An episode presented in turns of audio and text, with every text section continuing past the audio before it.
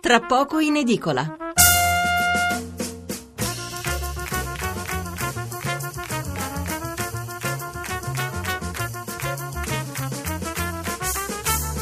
Buonasera da Stefano Mensurati e benvenuti all'ascolto di Tra poco in edicola, la rassegna stampa notturna di Radio 1. 800 055 101 il numero verde per intervenire in diretta.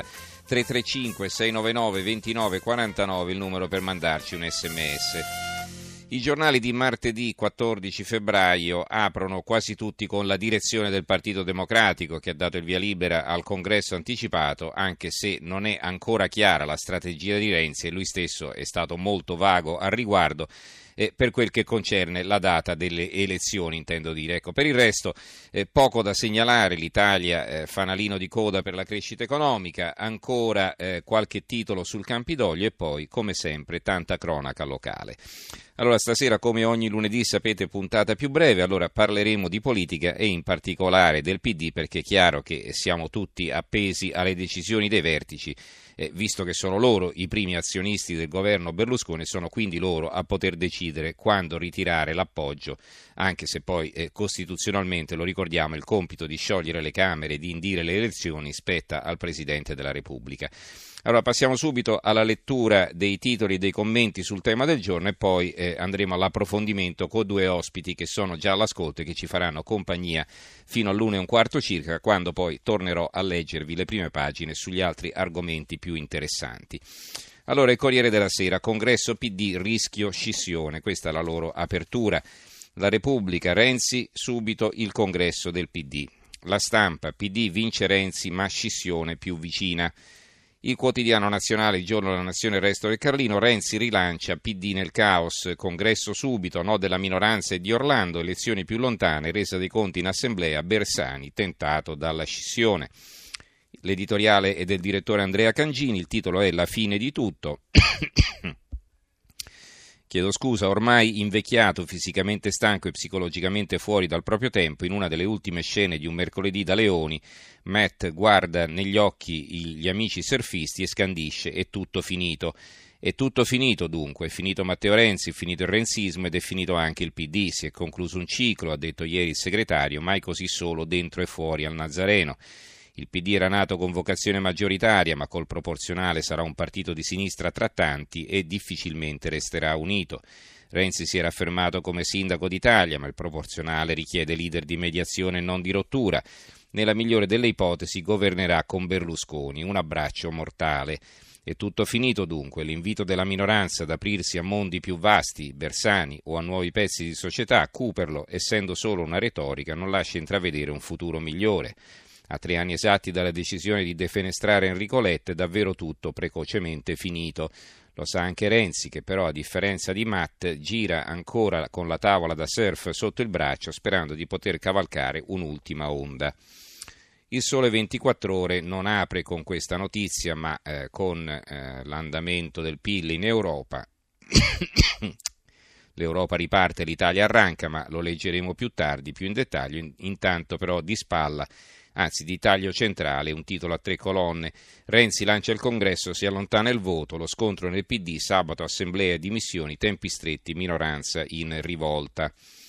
C'è un corsivo su Italia Oggi, eh, il diritto e rovescio, dedicato alla direzione del PD, il mega dibattito in corso nel PD per iniziativa della minoranza del partito sulle elezioni anticipate o a fine legislatura e soprattutto sulla nuova legge elettorale che dovrà essere fatta forse è una sorta di grande sudario per nascondere attraverso la finta complessità di un dibattito il semplice e completamente utilitaristico oggetto del contendere.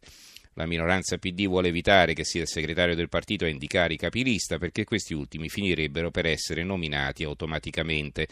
Si oppongono perché, dicono, queste scelte appartengono all'elettore che non ne può essere spogliato dalla nomenclatura del partito se non che la volta precedente gli eletti del PD furono indicati solo da Bersani e Roberto Speranza, che è oggi il più accanito contro i capilista, fu eletto in giovanissima età solo perché fu messo in lista sicura da Bersani.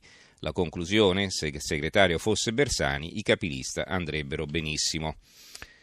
E veniamo a eh, vedere cosa scrivono anche i giornali di centrodestra. Il giornale Odio e ricatti, il PD è morto, guerra in civile in direzione, fai da Dem, Renzi ottiene il congresso subito, ma governo e fronda resistono. Il direttore Alessandro Sallusti firma l'editoriale intitolato Un leader commissariato che paralizza il paese. Leggiamo alcune parti di queste sue considerazioni. Comincia così: Ho dovuto passare, non perché masochista, ma per ovvi doveri professionali, il pomeriggio di ieri a vedere in diretta TV la direzione del PD annunciata come l'ultima dell'era Renzi. A occhio c'erano proprio tutti, amici, nemici nuovi e, e vecchi oppositori. Lascio ai colleghi esperti il compito dell'analisi politica di un mondo che poco conosco e che non mi appassiona. Ho capito che Renzi è un leader commissariato, che per lui sarà dura portare a casa la pelle e che nulla da quelle parti sarà più come prima. Ma una cosa soprattutto mi ha colpito, quegli uomini si odiano l'uno con l'altro e le parole trasudano rancore e ricatti.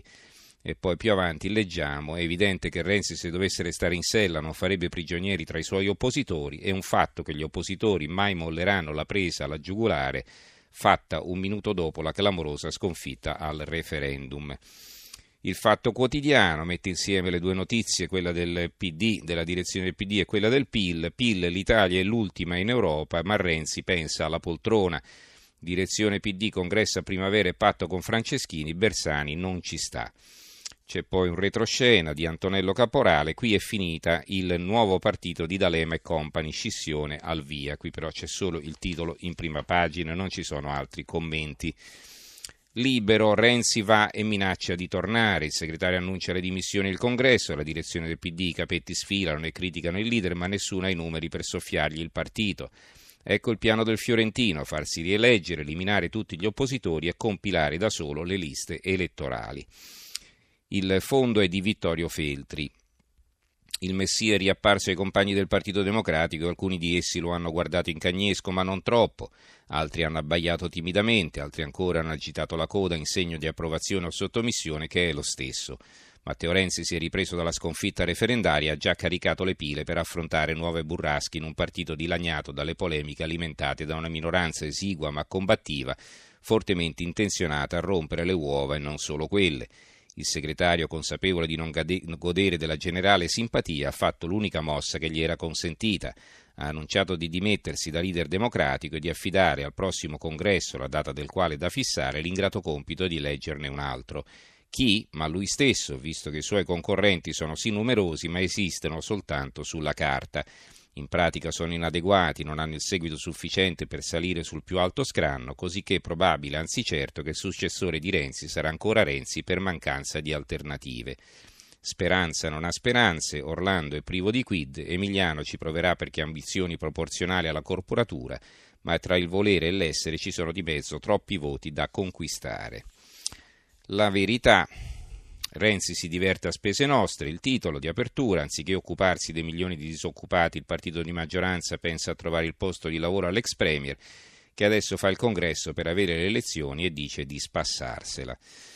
E Maurizio Belpietro nel suo pezzo, qui leggo la parte centrale, dunque anche ieri è andato in scena lo psicodramma dell'ex premier che non accetta di essere ex, è ancora fantastica di costringere l'esecutivo alle dimissioni e di potersi giocare i prossimi mesi nell'ennesima campagna elettorale. Il manifesto. Smetto quando voglio è il titolo. Con 107 voti a favore, 12 contrari e 5 astenuti inizia la corsa di Renzi verso il congresso e le elezioni anticipate.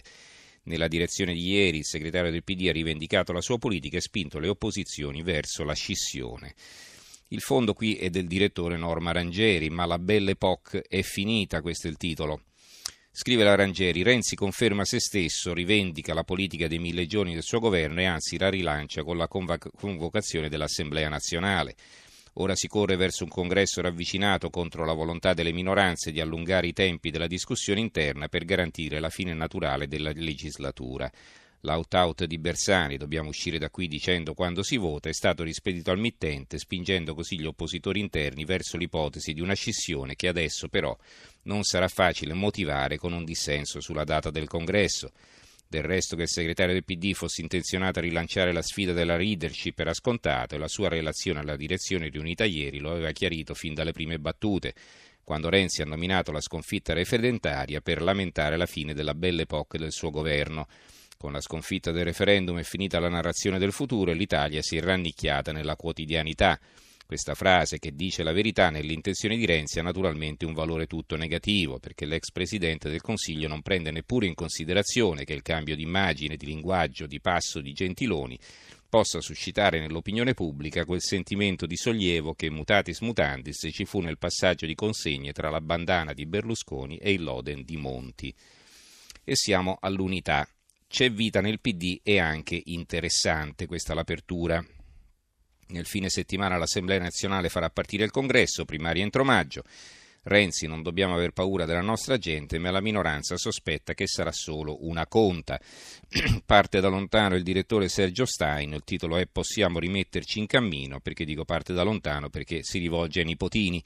Sofia, Lola, Adriano, nipotini miei, voi non potete sapere, non potete nemmeno capire perché in questo momento vi sto guardando con un filo di sorriso in più è successo un qualcosa che almeno per questo pomeriggio mi ha riempito di speranza, un qualcosa che mi fa guardare con un briciolo di pessimismo in meno il futuro che vi aspetta.